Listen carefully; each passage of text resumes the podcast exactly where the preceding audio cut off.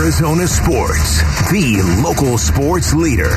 State of the Suns, driven by Sonic Drive-In. Mmm, Sonic. Burns and Gambo take you inside the Suns front office and talk with a key decision maker. This week, that key decision maker is the key decision maker, James Jones, president of basketball operations and general manager of the Suns, for his now weekly visit here with us on the Burns and Gambo show. And as always, we say good afternoon, James, and thank you for coming on for a few. You know, we appreciate it. Yeah, man. I look forward to it. Thanks for having me. Uh, thank you for being with us. I want to first start off with the passing of Paul Silas, a, a former Suns player, a former Suns assistant coach, and then he was you. You came a few years as a player after he had left Phoenix, but then he was with Charlotte and New Orleans and Cleveland and Charlotte again. So I'm sure your, your paths had crossed at some time. I thought it was very emotional last night to see Monty and, and Paul's son Stephen hugging after the game. I thought it was very emotional emotional, and you could see how much Monty cares about about Stephen and how much love there was for Paul Silas. I mean, well, you know, it's it's crazy because even though he was he played years before me, um, when when I got into the NBA, you know, everyone knew who Paul Silas was, and and if you played long enough, he made sure you knew who he was.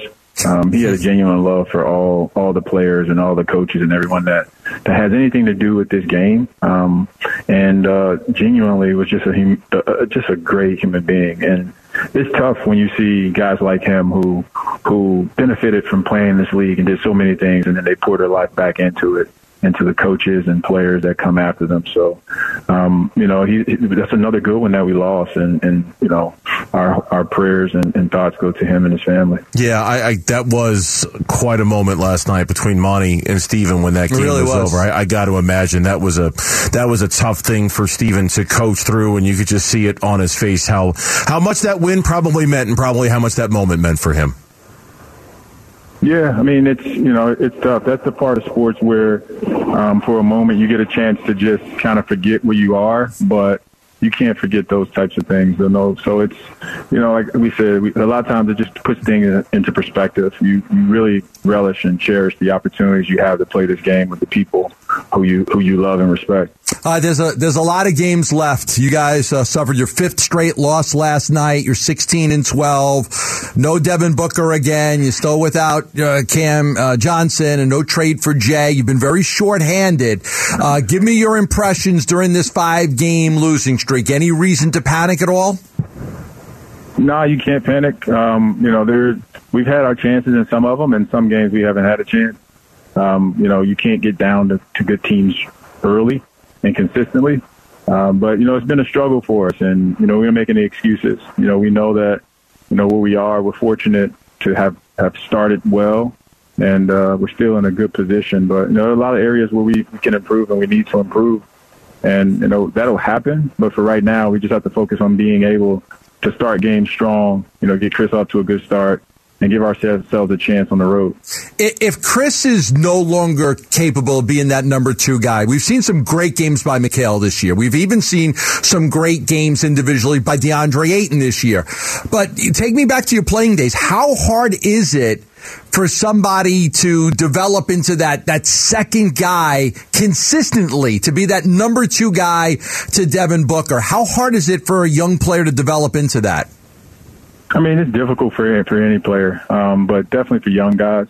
Um, but it's it's not something you can predict. You know, if, if they haven't been in that position, uh, they just have to keep hammering away at it. And you have to keep encouraging them and pushing them to do it, and and it'll it'll break. I mean, it, it takes it takes work ethic and desire to be that type of player, and Mikal has that. So with that, um, I think he can be that. I think he's shown glimpses, uh, and we understand that we're not going to be able to rely on Chris every night uh, to be that, that number two guy and one of our guys, DeAndre or Mikal, step up.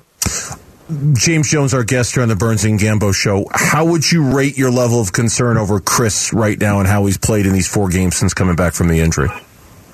Um, I'm I'm not concerned. There's just four games. Um, it's after being out for 15 games. You know, I, we expected him to have some some ups and downs, and he's had those. Um, but I'm I'm pretty confident tomorrow in LA um, he'll be ready, he'll be locked in, and, and, and he'll be playing well. As a former player and now as an executive, is there a number of games in your mind that you you just sort of budget for? It's going to take him X number of games to kind of get back to where he needs to be, whether it's five or ten. Do, do you have that number in your mind? I mean, I, I think the way the season goes right now, you play every other day. Uh, I'm I'm expecting it's probably going to take you 10 to 14 days to really get back into a rhythm. So if if I, I wouldn't be surprised if it takes him six six to eight games to really find his footing and his condition. Let's talk about defense because you guys uh, have been a staple. Defensively, it's one of the things that has keyed the run these last couple of years is the versatility you guys have defensively. It seems like defending the paint has been an issue for this team during this losing streak. Oh, it is. I mean, if if you're not protecting the paint, um, you know, you give up second chance points, second chance opportunities.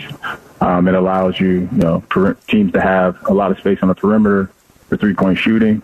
Uh, we just haven't been we haven't been uh, fundamentally sound in those areas consistently, and uh, the stretches where we are doing it well allows us to claw back into games. But to start games and at critical moments, we just haven't been there consistently. And so until you fix that, uh, this this game's filled with too many great offensive players. If you get down early, uh, it's really tough to come back. Are you happy with the level of physicality that your team is playing with right now? I think we're trying. I mean, it's I am. You know, we we're we're we're beat down. We're we're under we're undermanned, undersized. Uh, you know, fighting. You know, the last three three of the like two of our last a couple opponents, New Orleans, Boston, big physical teams. That's the way they play. Um, I thought the you know Boston game and New Orleans game we struggled. The second New Orleans game, you know, we played with more force, and so we have a ways to go. But you know, we we're we're trending in the right direction. Um, you know, as far as our, our ability and our willingness to, to compete with those those bigger teams. Yeah, that was a, a, that was impressive. The second game against New Orleans, you guys really fought. You battled hard. It, it was a good game. You gave yourself a chance to win, as shorthanded as you were.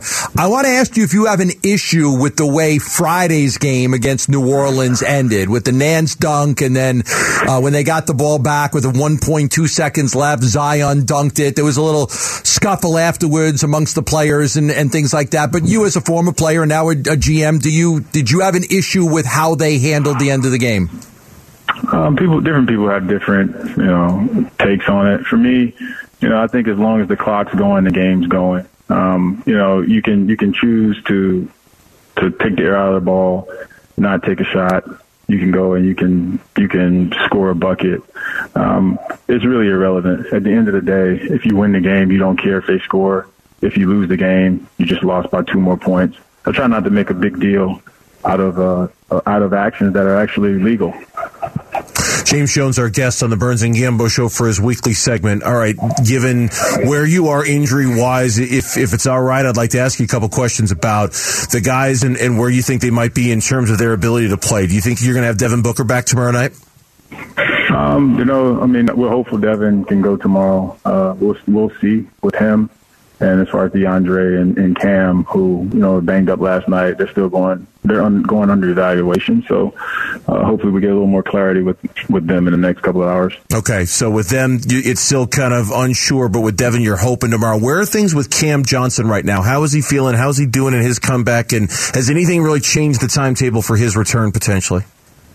No, it hasn't. His his, his timetable is uh, what we set it out early. So one to two months, and that was about a Yeah. month ago, give or take. So maybe another about five, about five weeks, ago. Five weeks ago. So you're still on about a, another three weeks or so is when you're expecting Cam. Is when you're hoping, I should say, Cam might be back for you guys. that's the hope. Okay. And, and he's he's doing well. So J- James, you were a part of a lot of good second units. Uh, played a long time in the NBA. Good role, pl- good role player. Played on great teams. When I, when I when I look at the way the second quarter started for you last night, Damion Damion Lee, he's new. Okogie, he's new.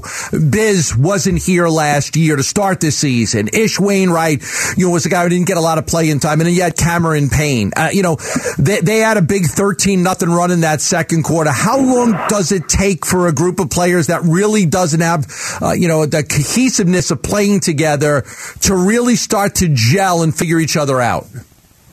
Um, it, I mean, I would say it, it usually takes. Um, you, you just need consistent minutes. If that's you know five, six games with a consistent group, Um, you know, it's not complicated. When you come off the bench as, as a player, you're just trying to execute the game plan, not make mistakes, and play with energy. Right? You know, you'll play six to seven minutes max together, and that's a, that's an effort group. And so, as, as long as our guys are in sync and they're they're playing hard, I think energy feeds off of each other, and you know it's uh, when you're when you're a primary ball handler, like if you're a Cam Payne, it may take longer because you're setting the table for everyone. But for the rest of those guys, you know, Biz, Josh, they just come in and, and they just get to their spots and they play hard and, and, and they're usually positive when they do that.